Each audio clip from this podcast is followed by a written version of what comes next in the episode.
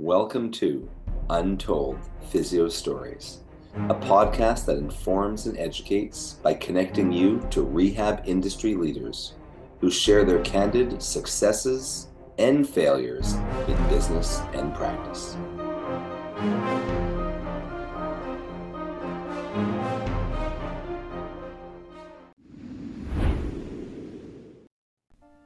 This episode of Untold Physio Stories is sponsored by Edge Mobility System. Edge Mobility System is your online site for everything a PT, OT, DC, MT, ATC, or fitness pro would need. Get certified in blood flow restriction therapy or training online. Check out our full modern manual therapy seminars, ISTM toolkit, edge suspension trainer, portable tables, and more. Untold Physio Stories listeners can save 10% by going to edgemobsys.com. That's E D G E M O B sys, S-Y-S dot com slash untold to save 10% off their first purchase. Edge Health and Tech Solutions. We do websites that work for you and give you an edge over the competition. Did you know that you have less than 10 seconds to capture someone's interest in your website before they click away? How about the fact that most people are accessing your website from their phone? Save thousands and get a fully mobile, appealing, and SEO optimized website linked to your social media, email list, and Google My Business. All for one low price and no monthly fees. Why not keep doing what you do best in your business and allow us to handle the tech side? Let's get started. Find us at edgehealthandtech.com.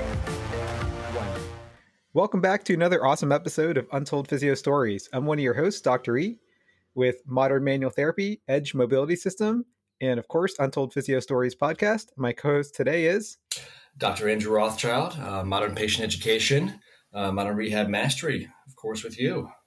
Yeah. Um, spear underscore physio or what? Still a Rothschild PT. All right. That's uh he's fluid that way. so you have a story for us today.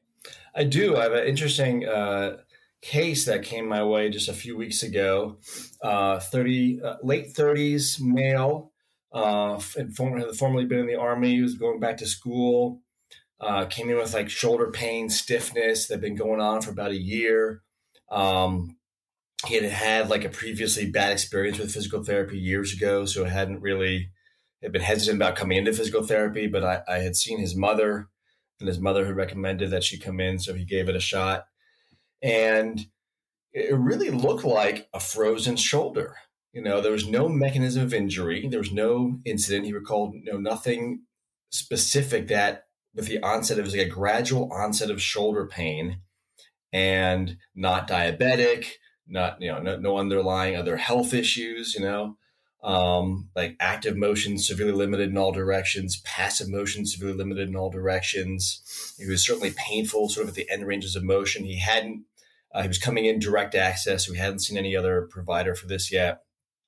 And, you know, just during palpation, I was like, I couldn't find his humeral head, like anteriorly like I was like, you'd feel his acromion was like really prominent. I was like digging in anterior shoulder with my thumb. I was like, man, I had to dig in to like find this humeral head. And my my first concerns was, was something like, am I dealing with an issue like an avascular necrosis, osteomyelitis? Um, you know, he doesn't fit the demographic at all for a frozen shoulder. And that's really what it looked like. And uh, so I recommend. I was like, look, I think I didn't want to, you know, scare him. I said, look, I just think it's worthwhile getting an X-ray.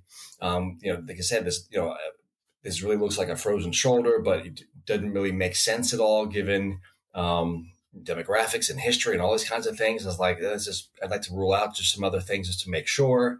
Um, but you know, we started some treatment in the meantime, and he's responded really well from a pain. Like his like his pain has decreased significantly the first couple visits. You know, range of motion gradually improving.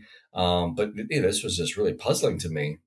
Um, and he did he saw the uh, the shoulder orthopedic that I recommended a week or so ago, and the X-ray showed he like a seventy five percent posterior dislocation of the humeral head, and it's just one of those things. Is like there's no.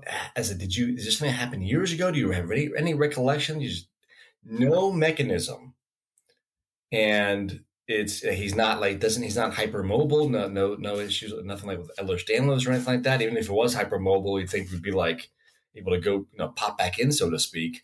But I'm wondering if it's like it's it almost somehow was like this gradual onset of whatever, and then because it's been going on for a year, did he get some capsular remodeling?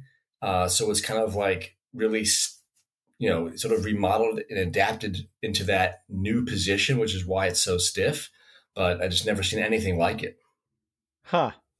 I I really um I'm kind of at a loss for words. Uh Yeah. So he would be technically slow responding, and of course, it's easy to modulate pain. Yeah. But um, I mean, what what is they just said continue PT because it's not like they're what would they have to do? They'd have to re. I mean, I think do, it's like, a almost like an arthroscopic, um, you know, lysis of the capsule and like, like almost kind of re- trying to reposition it and then, uh, then then continue PT after that. Almost, almost like the op, you know, almost like like oh, like you would maybe with a, a a really unresponsive frozen shoulder. But Yeah, yeah. that's I mean, I'm doing like crazy anterior shoulder mobilizations that I've Mhm. never done but had to do before because it's usually not that's not the problem, you know. Yeah, Yeah, usually. I Yeah, mean, so it's just- posterior. it's just- I've posterior never would- seen would- anything like this, and it was just as crazy. Yeah, I mean, it would be hard to forget a fall on outstretched arm forward that Yeah. would be that hard to do on a non-hypermobile person, Yeah, I mean, you know. Yeah. Um, yeah, that's that's pretty crazy. Well, that's that's interesting. Keep me informed on how, uh, or keep us informed on how he ends up doing. Yeah. I mean, like I said, it's he's he's really thrilled because it's not really painful anymore and is responding well. And it's you know he's able to he feels like his motion is gradually improving. But it's like this I've never seen something like this before. Um, and I told him I was like, you know, I, I don't I don't know what that endpoint that we look like is. Like, at what point do we stop and think that maybe this does have to have some sort of further, you know, maybe perhaps surgical intervention? But um, yeah, it's just it is uh, it is a very interesting interesting case, and I, I'm I'm just also happy that there's nothing obviously more serious going on too. Um, right, like an AVN. Yeah. Yeah.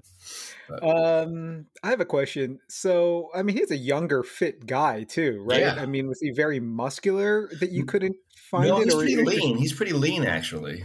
Yeah. Okay. Okay. That makes a bit more sense. Yeah. Um, yeah. I, you know, I I often um, teach about the the first phase of a, of a frozen shoulder. The you know what they used to call the capsulitis phase, and it's the painful phase. And um, in little old ladies, I I often say that they woke up one day with pain, but they didn't realize that they were gradually losing motion. And I Yeah. wonder if it's the same thing with him too. So he was gradually losing motion, but the rapid onset of pain, for whatever reason, was what really made him take notice. Yeah, it, it was like I said, it's been going on for about. He's probably delayed this and put this off for about a year, and gradually had less and less mobility. And I think he really noticed it when he was doing some like kayaking, and all of us like you know in the beginning he said he was kind of doing it fine, and then towards the end of the day he said his shoulder was just really hurting, and he kind of had lost a lot of movement um, with the kayaking. But like Yeah. that in and of itself shouldn't have been a significant uh, you know load or forces to cause a 75% posterior dislocation No, but you just wonder if it's the repetitiveness of the kayaking that eventually irritated his posterior capsule, and maybe Yeah. the lack of the lack of bulk as well, um, just kind of further sensitizes it or makes it easier to to sensitize. yeah All right, well, that's awesome, interesting case. yeah for sure All right, where can people find you, Andrew?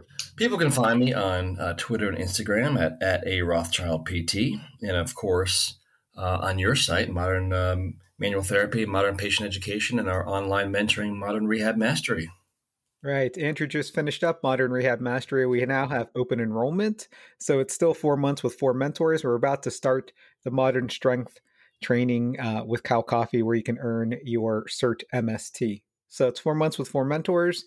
Check it out, modernrehabmastery.com. Well, you can find me, uh, Dr. E, at Modern Rehab Mastery. That's our new online mentoring program.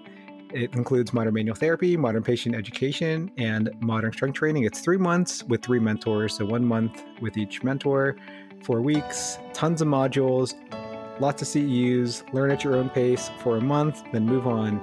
Um, so go beyond the seminar. You also get chat room um, with your mentees and mentors and live Q&As every week. Check out all my products, Edge Mobility System. We have the new Edge ISTM toolbox that includes the Edge Mobility Star and the OG Edge Mobility tool, our Edge Restriction System BFR cuffs. That's part of Dr. Kyle Coffey's Modern Strength Training BFR certificate. Uh, I hope to see you at a live eclectic approach course soon. That's modern manual therapy um, in US, Canada, and South America. And uh, make sure to rate Untold Physio Stories five stars on Apple Podcasts. You could also subscribe on Google Podcasts, Stitcher, and Spotify. And as always, you guys have an awesome day.